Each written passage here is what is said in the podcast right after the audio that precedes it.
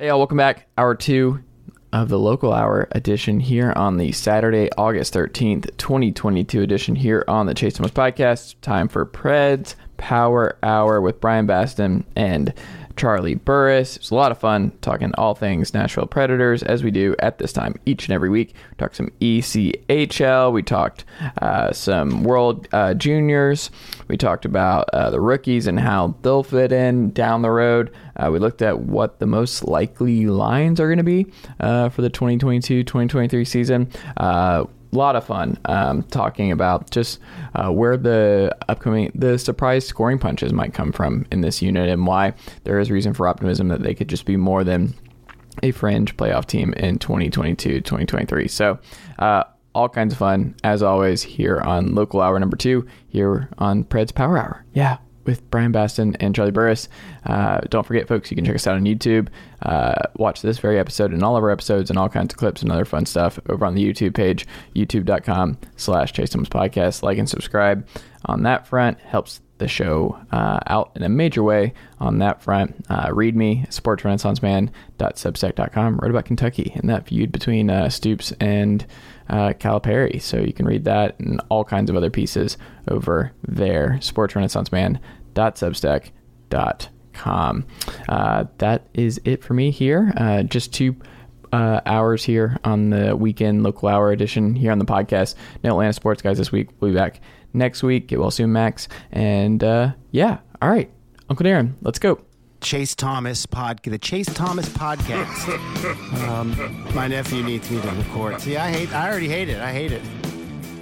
All right, it's Friday. It's not May the 4th be with you, but Charlie Burris and his uh, May the 4th be with you t shirt here is uh, like, I, Charlie, I had to start with this because it looks like Knoxville. And then I was like, Yeah. am I dumb for thinking this is the World Fair, uh, big ball, whatever we call it. What is it called? Sunsphere. It's the Sun, Sun Sphere. Sphere, yeah, I So always we- forget. yeah, when I when I was on Swain's uh, Jason Swain's radio show, we had a sponsor that was a T-shirt store, Uh huh. um, and this was one of the T-shirts that they made, uh, and it is yes, the Sun Sphere as the Death Star. That is amazing. and yeah, I, I love this shirt. It's it's great. there you go. Are you a big Star Wars guy? Ye- yes and no. I, I like. I really loved them. They were a huge part of my childhood, but I did not, as an adult, become like a down the rabbit hole, all the lore, read all the books kind of guy. But I, I mean, Mm. I'm definitely. I watch them all. I see them all. I like follow it somewhat closely when there's going to be like a new one and stuff. But I'm not like a a big. What would you call it? Like a fanatic? I mean, I I am a fan, but I'm not like over the top about it. Yeah. Okay. Also here, Bryan Bastin of On the Forecheck. Bryan, good morning, sir. How are you? I'm doing fantastic as always. I'm glad to glad to be here again. It's the best part of the week. Absolutely. Got the Farragut Admirals hat on and not my the Dallas Cowboys, as some people have incorrectly assumed. The University of Tennessee banner behind you. I like it that you can all check out. Like the Star Wars uh, Knoxville shirt. You can look at the University of Tennessee. You can look at Ben Matlock all on youtube.com slash Jason with podcast. All right there for you guys. Um, we have some Pred stuff to talk about. We still got a little bit of time before it is Pred season, and we actually have games to watch, but there is still a lot to uh, lot to look at. The Atlanta Gladiators, unfortunately, are still not the uh, ECHL affiliate of the Nashville Preds. Make it happen. If I need to get involved as the Atlanta Nashville intermediary, I will do so happily. Uh, very familiar with both. I can do this. I, I can handle the Southeast and bring two parties that should be together. Bring them together because Ottawa Senators, Atlanta Gladiators, that doesn't make any sense. Um, Bryan, what do you make of the current ECHL situation? Because Nashville does not currently have an ECHL affiliate. That's right. So, um, prior to last season, uh, Nashville did announce that they were going to. Uh, they had an affiliation with the uh, team in the ECHL, the Florida Ever uh, Everblades, which again, cool name for a team, I think. Uh, down there in Sunrise, I believe, down in Sunrise, Florida. Um, and it went pretty well. You know, they they were extremely good this season. However, they announced about a month ago that they are they signed a contract to be uh, affiliate with the uh, Charlotte Checkers and the Florida Panthers, which makes a lot of sense. You know, it's a, it's it makes a ton of sense there. But leaving Nashville of one of I believe six or seven teams in the NHL without an ECH, ECHL affiliate, which is not really a, a you know uh a thing that will you know break them as far as development because you know they've got you've got AHL teams, you've got a lot of players in juniors and stuff like that. Um, but you know, there's a lot of speculation, and so uh, just a few days ago, uh, the Greenville Swamp Rabbits. Um, they are without a affiliate as well, and they said that they are going to be making an announcement on the 23rd about their new affiliate with the NHL and the AHL team. Um, a lot of people, and myself included, a lot of Nashville people were looking at that, saying that makes a lot of sense. Greenville is like I think a six-hour drive from Nashville. Um, you know that would make a ton of sense. But the more and more kind of like looking into it, digging in, talking to a few people, uh, both in Milwaukee and in Nashville uh, it doesn't from what I, it, I'm not seeing a lot of anything actually looking at this. You know, I'm, I'm starting to see a little bit more momentum to, you know, with them going toward with uh, St. Louis, the St. Louis Blues. Hmm. Um, I'm not, this isn't anything. I don't have any like hard information on this quite yet. Um, but it's, it's sounding like this may not actually be announced for the Predators. I could be wrong, but it may not be. But it brought me to the point is, well, what are they going to do? This season, you know, obviously they can go without it and they can spread it among a few teams. It's not a big deal but I was reminded that uh, next season there'll be a new ECHL team. Um, and they don't even have a name for them yet, but it's the team in Athens, Georgia, right there on uh, right next to UGA, which mm. boo, but um, it's a beautiful campus. Like I went there for a for a four week thing in the summer once, but um, you know they and because the UGA uh, club hockey team is is you know they're expecting to also share that that arena and everything like that. And I'm thinking that Nashville is probably going to wait until they they start playing uh, hockey for the what the 23-24 season. And I would not be surprised if that is kind of where they send these guys uh, because that's you know Milwaukee is a historical affiliate but you know having having players down there in Athens about a three and a half hour drive or so would probably be pretty pretty great for you know the, the Nashville Predators scouts and things like that. So that's kind of where I'm feeling it's going right now. I don't have again no hard info, and we'll find out on the 23rd. But I, I mean, I think that would that'd be kind of interesting. You get some a real like SEC type of hockey uh, feeling like that. You know, it's too bad you can't get the Ice Bears. You know, them being an SPHL team, but I think it's pretty exciting if it does go that way. What do you think, Charlie? Well, what my my question with this is if they don't have this affiliation for a year, if your prediction here, if, I guess if you want to call that a prediction, you're just kind of speculating there. But if that were to come to fruition to, from the ECHL, do you actually miss out on that many prospects in a year? Probably not, right? I mean, not not too many guys come up through two ranks yeah. to, to the NHL uh, yeah, uh, goaltending I think is the biggest usually where you see kind of a trickle down, but like there's usually never more than guys that are on two way contracts like maybe three or four, I think last year with the Everblades were guys that were from Nashville, like on Nashville contracts. It's, it's, you know, you can do without. I mean, if you look back on the COVID season or the, you know, 2021 season, I believe Milwaukee just didn't, they opted out of the AHL season because they didn't want to, they didn't think it was worth it with COVID and stuff. One of the smarter things I've seen a, a hockey team do in a while. Um, but they, you know, Nashville had an agreement that they were, you know, the Chicago Wolves, which is Carolina Hurricanes affiliate. They basically the roster was bo- made up of players from both, um, so they can do stuff like that. You know, with Milwaukee, they'll have it, all those guys there, and then the handful that aren't, you may just see them go to a couple of of different, you know, minor league teams. Like I think with um, Philippe Myers, he he was kind of traded. He was signed. He was given to loan to the Marlies, basically, not even in uh, with Milwaukee. He was loaned to the Marlies in Toronto, and eventually Toronto got his rights. But you know, it's not going to be a huge deal. I don't think it's going to hinder anybody's development or yeah, anything like that.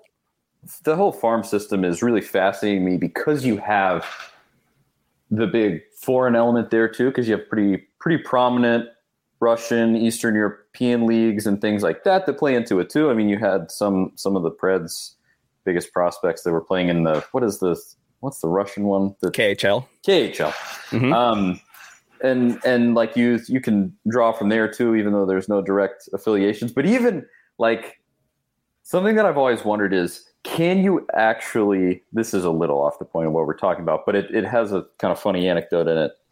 Can you ever make it from like the third level to the NHL. Does that ever happen? Because I I ask that because uh, I interned at a company locally. I'm not going to out anybody, but I worked with a guy who's like one of the best players in the history of Ice Bears hockey. Hmm. Um, and I, I won't get too specific, but if you know Ice Bears hockey decently well, you probably could determine who I'm talking about.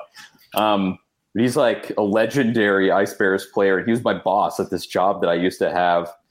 Uh, and he was like one of the best ever, but he never, like, he was the best dude in the franchise and he never made it. He didn't even move up to the next level. I mean, is it, is that league almost like recreational? But a lot of the guys who play for the Ice Bears are like foreign. Like they'll, they have guys that are, you know, Finnish and, you know, they come from other places to come and play in the SPHL. Does that ever happen? I like. Uh, yeah, I mean, a lot of guys that you know, you'll see a lot of guys that come through there for, you know, they're coming out of maybe, you know, you see a lot of college guys coming out, so their eligibilities come out, but they're yeah. not quite, you know, at that level of going to the AHL yet.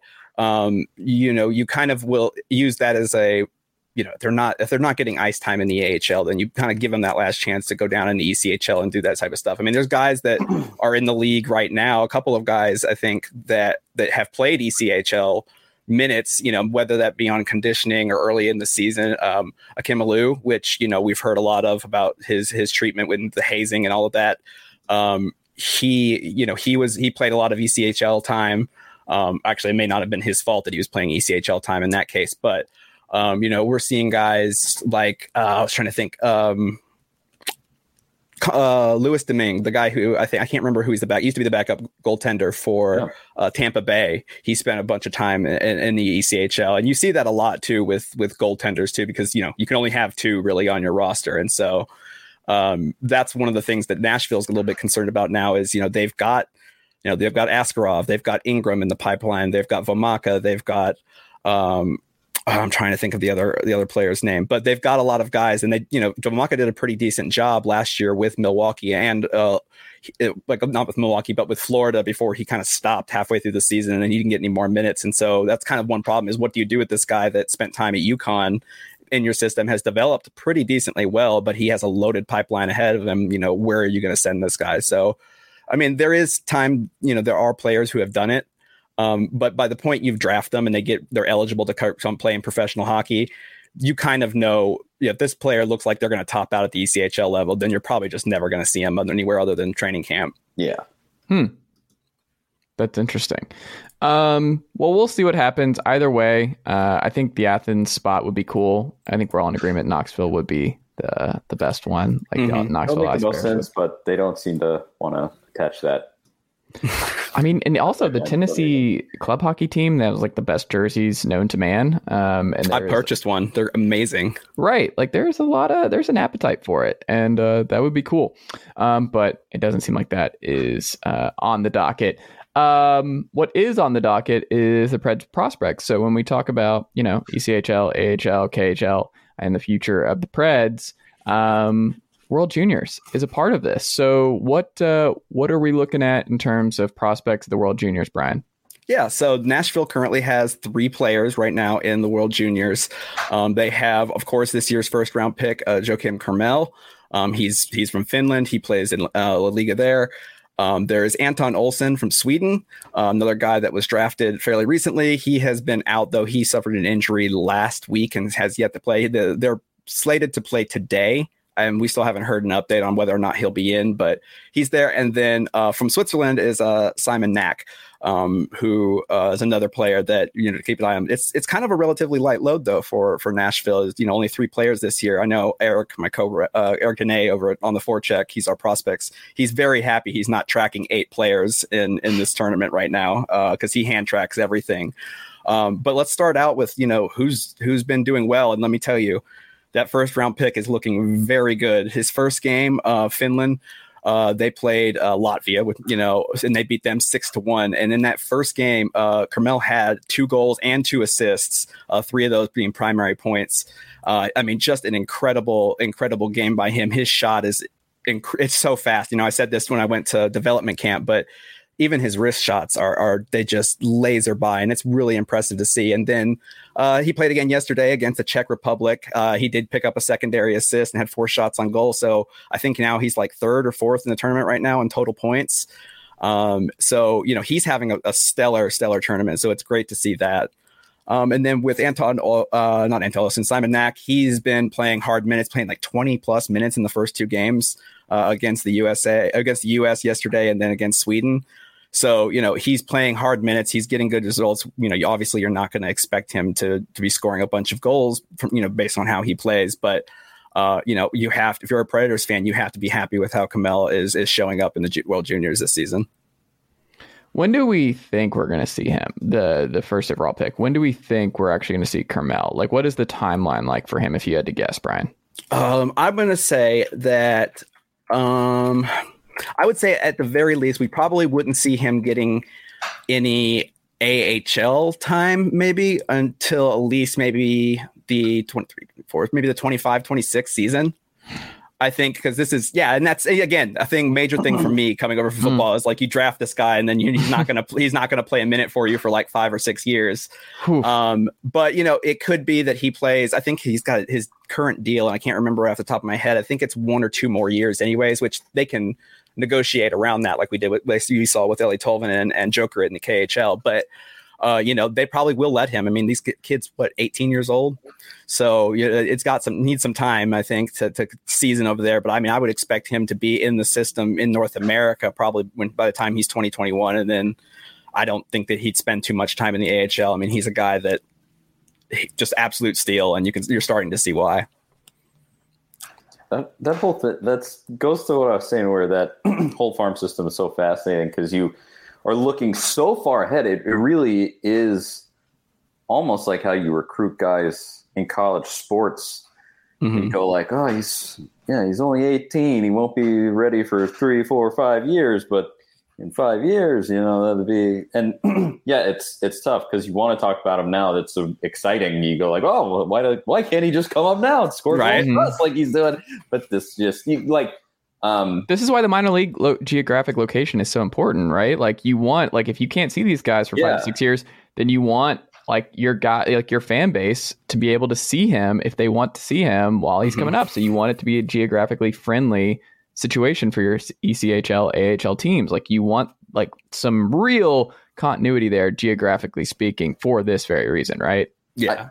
I, I would love to see in a situation like I mean, there's really no scenario where this would ever happen, but like a kid like him, who's he's kind of looks like a really great prospect, like how he would look skating with an NHL team hmm. currently. Because I, um, one that one that I always think of, they have the Knoxville Open golf tournament here every year, and you watch those guys; they're pros, mm. and like they're really good and then you see guys in the PGA. You go see PGA Tour like in Memphis. Memphis has mm. an actual PGA Tour event. You see those guys, and you go like, "Oh, okay, I, I get it. I, I, see the different, you know, yeah. the difference between the minor leagues and the, and the pros. I, I bet it would be so stark to see. Charlie, have you gone to a set class seven A football game in Georgia versus just an average West versus like Webb football game? I've seen I've seen it in basketball. I've seen it in okay. basketball, but not football. No. Football, as someone who grew up in the class 7A, it was 5A at the time when that was biggest and it just keeps expanding. The difference in players and scheme and body types and just skill level from watching a 7A, you're like, oh, Tennessee is kind of screwed in this regard, where it's just it's the guys in Georgia, it's yeah. just a different sport almost entirely. There's a reason, like I was talking to a high school coach uh, the other day, um, and he was telling me like, yeah, like we would love to play like some Tennessee schools because like they'll sometimes go out and venture out to like Vegas and play. What is that? The one where Stallings is coming from, Bishop Gorman, um, and they'll venture out and they want to do that, but because it's good for the branding, but they the Tennessee coaches that you talk to, and I'm not going to say anybody, they're like, yeah, I mean, theoretically, it'd be cool to go down to Colquitt or wherever, but like, we don't have the bodies. Like, we're going to get the shit kicked out of us. Like, it's just, it's not feasible. Like it's it's just not fair. And like in football, and I'm sure in hockey is the same way, where it's just the bodies are not the same and the skill level is not the same. That like yeah, it might be cool theoretically to watch them play each other. Then you watch it and you're like, oh, stop it! Like the Simpsons meme where it's are they're already dead. like that's what it would be like.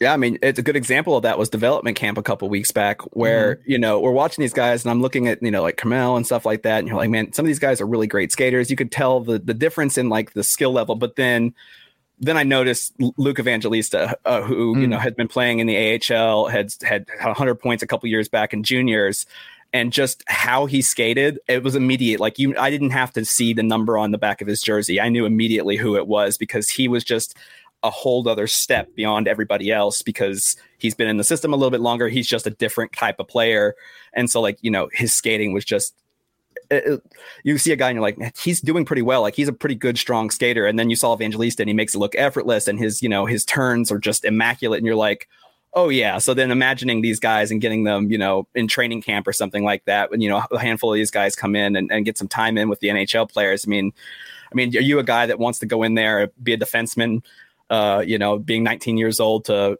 square off against Filip Forsberg in practice? Or are you going to try to, uh, you know, are you going to be a, another forward and Tanner Jeannot is hurtling towards you? And you're just like, yeah, I, no, I don't think that's, I don't think so. And so, yeah, it's, yeah. it's definitely something getting used to is like, you're just not going to see these guys and trying to find, you know, streams or things like that is, is even very difficult. Absolutely. Well, we'll see what ultimately happens here. Something to keep an eye on uh, going forward. Uh, something else to also keep in mind um, now that it seems like this is going to be the roster, right, Bryan? Like this is kind of where we're at. Like we have a really good feel of what this team's going to look like. Chuck is not going to be on this roster, much to the chagrin of Charlie Burris.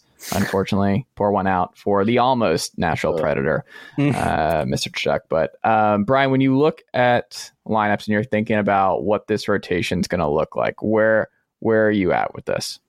Yeah, and so it, I think I've got some ideas, and it's not going to be surprising. Um, I hope you guys have yours because I want to hear what yours are before you hear what I say. Um, but you know, I think on the first line, um, Forsberg, Duchene, Granlund, I think that's a no-brainer. I, I, think that that's that's a line that performed the best by far, and I you know they did split them up on times last year to kind of spread the talent out. But the unit is just too good together. Period. That you can't really there's nothing you can do. You know, it's just you got to keep those together. And then as you get to that second line, you know, one of the questions I have the second line is, yeah, Niederreiter is going to take over for Luke Kunin. You know, hallelujah. Ryan Johansen had one of his best years, you know, in a decade um, last season. You know, he'll still be centering that second line. And then it could be Tolvanen. You know, he did get benched towards the end of last season, but that's kind of primarily where he was playing. Um, I wouldn't be surprised to see maybe Tomasino get a shot there. Um, but I think it's going to be that, you know, that's kind of where you're going to kind of see that second line. So it's going to be Niederreiter, Johansen, and then I'm going to still say Tolvanen. Um, third line shouldn't surprise anybody. Herd line, Yakov Trenin, Colton Sissons, Tanner Jeannot. You don't have that's all there is to it. Mm-hmm. And then uh, what what they call what we started calling the um, uh, the baby line basically last year at, at points. Uh, that fourth line of being Tomasino, uh, Cody Glass, who came over from uh, from uh, Vegas, you know, in that three-way Ryan Ellis trade, and then I'm guessing they they signed John Leonard from you know from San Jose that came back from the Kunin trade. He may be the guy who starts there, but I'm pretty sure we're going to see Tommy Novak back in there because he's had a stellar stellar you know time with in, with Milwaukee, and he looked really good in his limited time last season. So I think your forwards are going to be about what you expect. Uh, I don't think it's going to be much of much of a difference, and I think it should be pretty. It should work well. Uh, you know, again, scoring if how much scoring that bottom six is going to do, I'm not sure, but you know, that's it's going to be interesting to see. So, who among the uh, bottom six do you think poses the most upside in terms of scoring? Who do you think in 2022 of this lineup who who has the most upside there? Um, I'm going to say Philip Tomasino. Hmm. Um, I think he's doing a lot of things right. He still has a lot of growth that he needs to do, but he's looked very, very competent coming in. He's looked very strong. Like you don't see him getting lost on plays very often. He's a, he's very responsive. He's got the good vision and he's got the smarts to know and you know mind gaps, things like that. And so I think that he's due. He had a pretty pretty good year by you know first year rookie standards. Um, and so you know I think that he's that guy that could very well play himself into a line, you know, playing alongside Johansen and Niederreiter, you know, depending on what goes on with Eeli Tolvanen. But I also am somebody who thought that Eeli Tolvanen got, uh, you know, was a better player last season than he has been, and they ended up benching him towards the end of the season. So what do I know? Interesting. Yeah. What do you think, Charlie? I mean, for the most part, when I looked at what you projected here, I I had a hard time thinking of where I would make substitutions, and I, I don't think I I would for the most part because outside of that that second the second line maybe and you said that like if Tomasino makes a, a push and he's able to get minutes there. But like other, otherwise, I obviously this is a projection that Tolvanen will be what the coaches want him to be and, and Hmm. he'll be able to get there. Cause that, that was weird at the end of the season, like you said, because they you just remember the hype around him coming in. Like everybody was like, "Oh man, look at the, these shots, the Mhm. KHL, like he's killing it. This is great. Get this man a contract right now." He came, then he come in in the playoffs, and like they tried to like Mhm. work him in at the very end of the season. Oh, yeah. and uh, yeah, and it just hasn't clicked yet. I, that that could end up being re- if it could click if you could get it to click for him or for Thomas. I don't care who it needs to be. If you could get it to click in that Niederreiter Niederreiter Johansen X line, I mean, I think that could be really good. Uh, and I, I mean, Niederreiter makes all the difference there. The changes so much because it was just such a struggle. And the third, like the fact that the third line in some games was like carrying the offense, it's like that can't happen. You, that that can't be the case. Yeah. Um, and so I'm I'm happy that it's like three pretty legit lines now outside of that one spot where we're talking like there could sort of be substitutions. Otherwise, I mean, I just don't I don't have that much to to squabble with here. Like, uh, I guess I I could have seen Josi McDonagh. I otherwise and Carrier Ekholm. I I don't. But outs like that's just all speculation. I don't know. And and I honestly I don't know that I know enough about like strategy to kind of be like, oh well, McDonagh plays this way and Josi plays this way, so they don't actually like. I'm not deep enough into hockey strategy to speak to that as much, but I I do actually like compared to last year. I look at this and and I go specifically. I think the defense will be better with uh, with McDonagh. Hopefully, Kyrie keeps getting better. Um, I, Fabbro needs to step it up. He's kind of kind of like Tolvanen, where you like the expectations are really high and it hasn't clicked totally yet. Um, like there's there's some things like that that I think if you get the growth you want to get and these guys fill in the way that you hope that they do, it it could be pretty good. But we talked about last week, like, is this is this that cup lineup? Uh, no, Mm. I don't think so. not not as it's Yeah. currently constructed, but uh, but I do.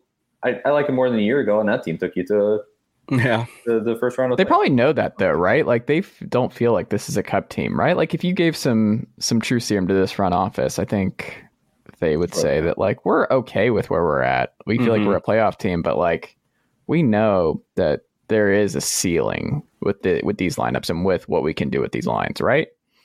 Uh, definitely. I mean, I think that you know they're they're never going to be that realistic about it. But I mean, the other thing to look at though is you point at the playoff run during the Cup year, Mm. you know, and the sheer amount of injuries that they dealt with, you know, and that's when you had guys like Freddie Gaudreau in there, um, you know, that had come in like Gaudreau famously did never had a um, didn't didn't have his own locker, so he had like a table and a chair. There's a picture of it. Uh, you know, it, it's great. Like for those moments, you know, you see guys kind of come out of nowhere, but you look back at those rosters for like the the you know in the Stanley Cup Finals against the Penguin, and you're just looking at like. You know, there's like three or four players who played like more than 40 games in, in Milwaukee that season. And, and, you know, they did it all. Like Ryan Johansen was injured. Uh, Kevin Fiala was injured.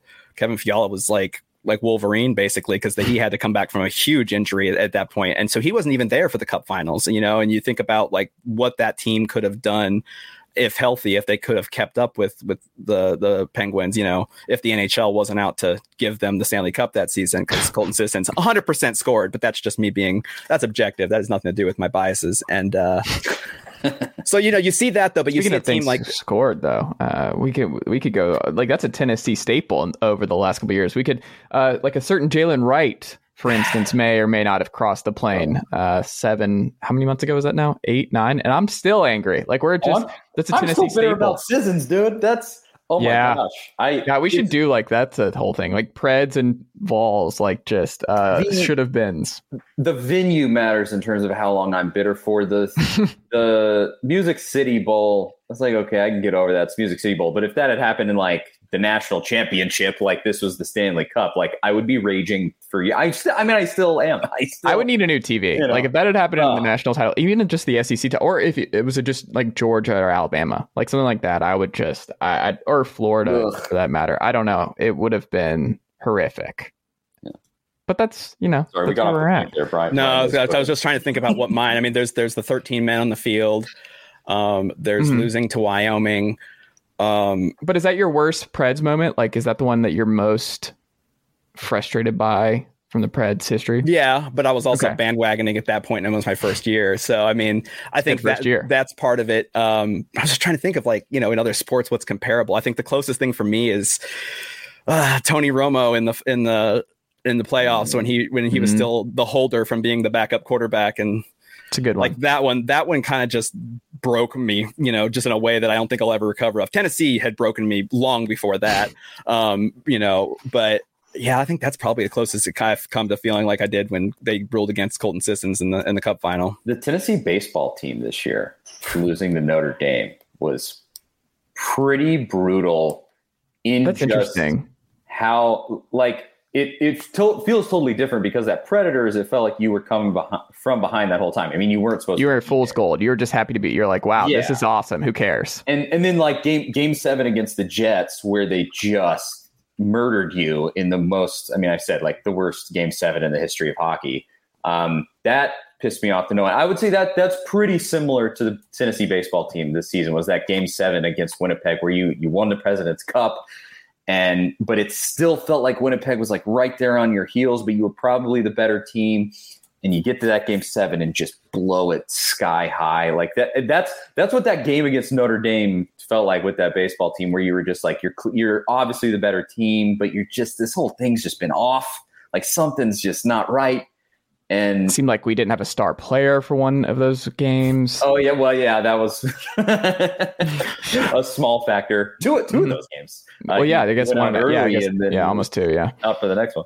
Mhm. Um, but uh, uh, just too many to count. Tennessee basketball this year winning the SEC title and losing in the second round of the tournament. When does that ever end? When does the pain end? Just I don't know. Are, are you who's your nfl team there chase I don't want to talk about it. I, yeah, I was gonna no no because i was just i was I don't want to talk about like, anything I- I 23. we don't have to do that. We don't. I, didn't- I, was staying. Do the Falcons staying- have any? Do they have any painful moments? in a championship i can't remember I'm thinking. I, I, I'm coming up blank. I don't. I feel like there's one I'm forgetting. I don't know. it seems so long ago like like 28 weeks 28 you know something like that on mo- 28 months something i don't know just- There was a Eugene Robinson moment leading up to the Super Bowl in '98 that Mm. uh, a lot of people may not even remember uh, what happened there. Uh, I was not uh, aware at seven what the circumstances were involved in that uh, that week and what uh, Robinson may or may not have gotten into. Um, and that beat down, and also the way people frame that Super Bowl with the Broncos, it wasn't as much of a beatdown as people made it seem like after the fact. There have been far worse. No, um, yeah, I would say there there have been some moments. Like, do we need to cite the specific Atlanta Falcons just horrific playoff moments? Of course not. That's not what this podcast is about. Um, the the Braves, the Cardinals uh, playoff game was probably the most frustrating. I like.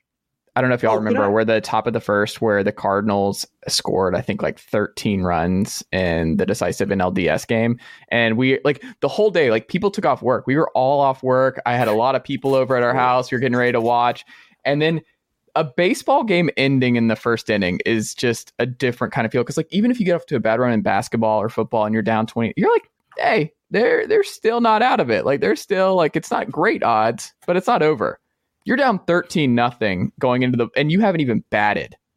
In a playoff game is just like I, I I'll never forget sitting on my couch and just uh, But- dumbfounded. But I would almost rather that than so I. No, no, Charlie, you don't want it. I promise. This is not Well, something you on. want. Hold on. So I've I've always been a Rangers fan. I half my family lives in Fort Worth, Texas. I I grew Mm. up. I, I would stay at their house during the summer, and we would go to Rangers games when I was little. Um, so I've been a Rangers fan for a long time. 2011, you mentioned the Cardinals. The Rangers got down to the final strike for a World Series, Game Mhm. Six. They win that game. They win the World Series. The final strike and frickin' Nelson Cruz at the wall misses a catch that would have sealed the World Series. The World Series. and freaking Freese gets up there on the next at bat and murders my hopes and dreams and anything I've ever loved. And that's that Mm. is one where I just like it's it's a culmination where you look like the Titans, one outstretched arm away from a Super Bowl. Uh, the Rangers one strike away from a World Series. Somehow Tennessee football found a way to do it. I I still am dumbfounded by that. In my lifetime, they did that. So there is that much. But like, it just when do, when does the pain end? When do we get to be the Alabama? When do we get to be the? the Well, speaking of, the- Roman Harper, whatever. everyone stop. I cannot take this anymore. Like if I see 10 and 2 now, like we're the just the Oh, trendy 10 and stop, 2 stuff. I'm gonna lose it. I don't want this. I don't want these expectations.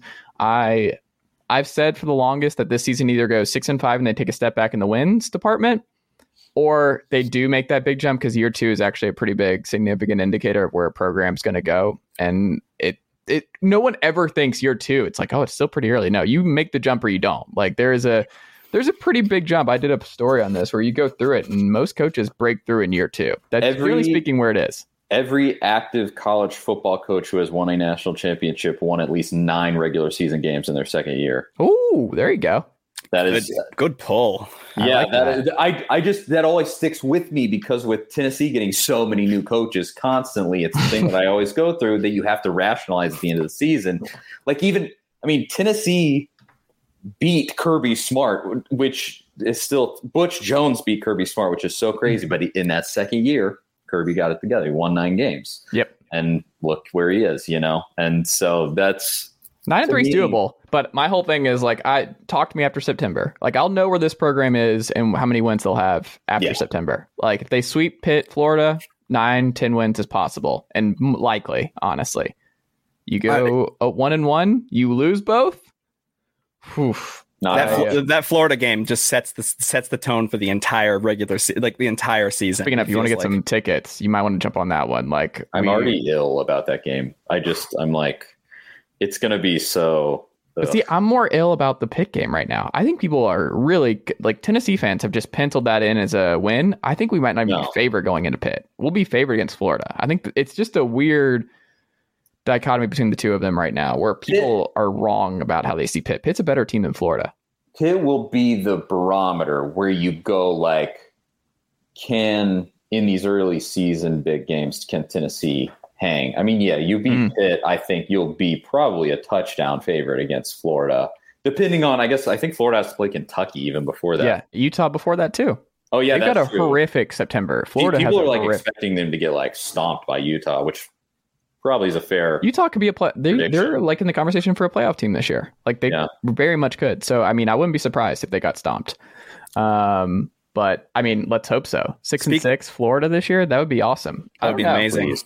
I was gonna say, speaking of of tone setters for a season, I'm gonna try to bring this back in because I just thought about it. yeah, we're going off. Also, Yeah, That's your job, Bryan. We we were just all we can. It's a gift. that I don't can get to I don't talk Tennessee football much anymore, so it's always nice to just sit there. But then I'm like, oh man, I'm just fanning out right now listening. Uh, I was gonna say, I think December, as it when it gets to Christmas break, that that last you know the last month, you know, the first half of the season, you know, Nashville's got a stretch of playing Tampa, then Ottawa, St. Louis, Edmonton is a back to back. Winnipeg, Colorado, Edmonton again, Chicago, Colorado again, Dallas, and then back to backs against Anaheim and Vegas. Like that right there, when they get to that break, when they get to the, the holiday break, that that should tell you what this team is kind of capable of. Because again, Edmonton has, I think they've got like a six game winning streak against Nashville right now. Hmm. Um, because Dry, Leon Draisaitl just gets four or five points and three goals every single time he plays against the Predators. He's just an unreal. I've seen it in person twice now, and I don't understand how he does it.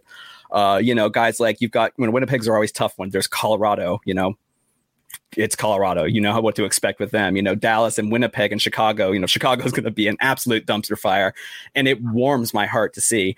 Uh, couldn't have happened to a better franchise, um, an organization.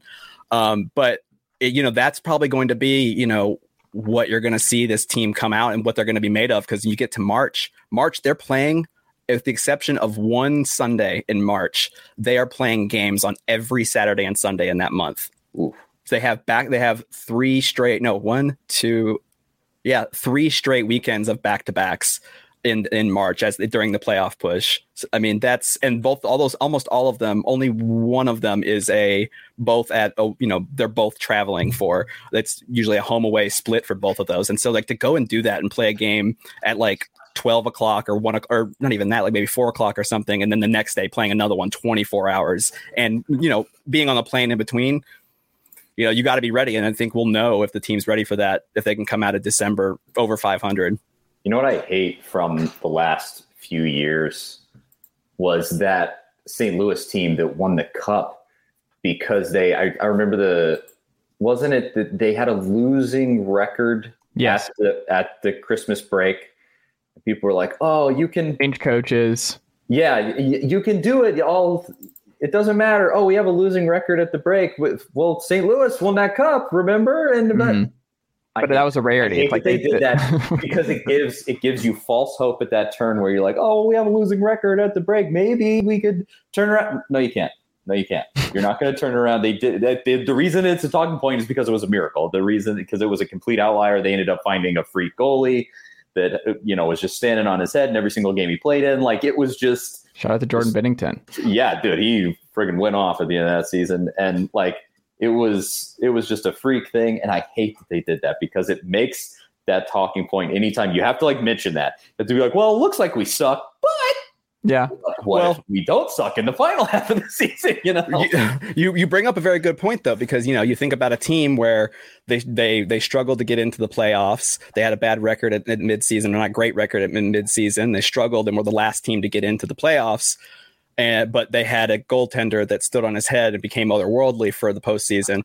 That's what happened in Nashville you know? And so yeah, it's it's one of those where like if you're going to be a team like this if you're going to be a team built as the predators are currently constructed it's you're going to need Juuse Saros to be that guy when it comes down to it because the team is not built to be a average four goals a game. They're not. They're just not that you know even last season with you know two 40 goal scorers for the first time in history they're not a four goal a game team. If you get Juuse Saros and you keep him healthy enough who knows what can happen. Just ha- having a good, solid goaltender in the playoffs is one of the biggest things, and it's it's funny because it's just like you know, ask Toronto, you know, they they they just can't do it, and it's because they've had a long you know a long history of just abandoning their goaltending position, and now look at them. So they're the funny. One of the funniest things in all of sports is is the Maple Leafs, and I I get it, and I also don't get it because we're so disconnected from Canada. Like they're right there, but like I don't, I don't even know the last time I even spoke to a Canadian person. like I have in my life at certain points, but like I don't even know. But the that whole thing outside looking in, like the fishbowl of the Toronto Maple Leafs, and just you know we're talking about sports torture, man. I mean, what is it now? However long since they've won a series. It's Uh, a long, long time. yeah. Canadian, I don't think a Canadian team has won the won the cup in a long, long time. I mean, I, I, Yeah. I like to joke with some of my friends that are up in Toronto and and stuff, and I, I'll tell them like, you know, one day you guys up there in Canada, you know, you're going to develop and grow the game, and you're going to be kind of a hockey hotbed like we are here in the South with like Tampa, Nashville, and St. Louis and stuff. And they it, they they know I'm messing with them, and it gets them a little bit fired up. But they're just like, I'm not going to entertain this. Like, it's like, look, oh. you, y'all can't be Nashville, and that's okay, you know. But it's so funny, That's and great. yeah. Talking to Canadians is it's just as you know the stereotype of them being nice. That's how it is, and they all think, "Oh my god, you have an awesome accent." I'm like, Uh, but that's that's how I feel when like somebody like uh, I'm trying to think like who like uh, almost Ohio State although Ohio State's pretty legit. I just but a team that's like outside of the South where they like get a little too big for their britches and they're talking like oh college football blah blah blah blah blah. I go okay calm down. You know look, you're playing in the kids league over there in the Pac-12 and the, in the Big 12, whatever you're doing, you know. Let don't don't get uh, too high and mighty. Come over and play in the SEC. We'll see how you do, you know. And that's I feel like that's how Canadians feel when we talk anything like that, where we're just like, well, hockey's so great, and they're like, mm, we created this sport. How about you? You take a seat, champ. That's uh, I don't know. There you go. Uh, I, I understand their their frustration.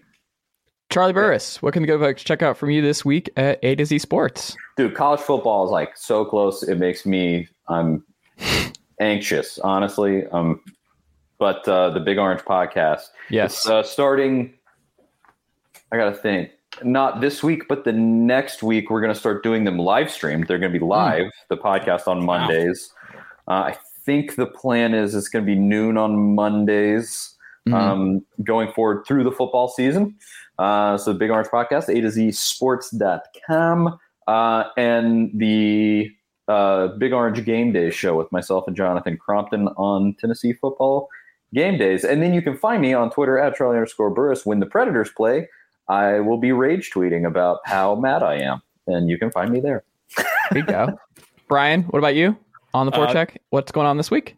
Uh, yeah, so uh, we're get, we're kind of working through the doldrums of of getting ready to do previews and things like that. Still waiting to see if there's any more moves. So you know, all that, like you said, rage tweeting uh, about the Preds, you know, turned into a, a paid a paid gig. So you know, keep at it. You know, it's always it's always good. That's that if you're out there rage tweeting, someone's listening, I guess. Um, also, we're we're gearing up to with uh the Renegades of Puck. Uh, headed up, you know, by uh, Charlie Saunier. You know, we we've got this on YouTube on podcast form as well. Uh, you know, our regular season schedule is is the night the night of after every game. You know, we have instant reaction feedback. I'm usually recording at Bridgestone Arena after the game's over, and so make sure you're getting on that. It makes excellent, excellent listening for your drive in. Uh, you know, for those of us who still have to go to an office, you know, it's it's def you know great commute stuff. So make sure you check that out too. And uh, you know, we're going to have some big events here in Nashville when, to kick se- the season off with Renegades. So make sure you check that out and, you know, find them on Renegades of Puck at, uh, on Twitter. There you go. Bryan, Charlie, thank you as always. And I will talk to y'all next week. Thanks a lot. See All right, y'all, that'll do it for hour two here on the local hour edition here on the Saturday, August 13th, 2022 edition here on the Chase Thomas podcast. Thank you again to Bryan and Charlie for coming on uh, the Preds Power Hour as we do at this time every single week. If you enjoy our program, please, please, please make sure you're subscribed on Apple Podcasts, Spotify, or your podcast so that you never miss any of our episodes that come out live every Saturday here on this very feed on the Chase Thomas podcast here at BlueWirePods.com. Uh, also, check us out on youtube youtube.com slash Thomas podcast. Of course if you enjoy this very program and you've not already done so please please please make sure you leave this show a five star rating and a review on apple podcasts or spotify. That is how you listen to today's program. It helps this show continue to grow helps other people find the show and all that good stuff. So keep that in mind before you head on out on this fine saturday. Uncle derek how'd i do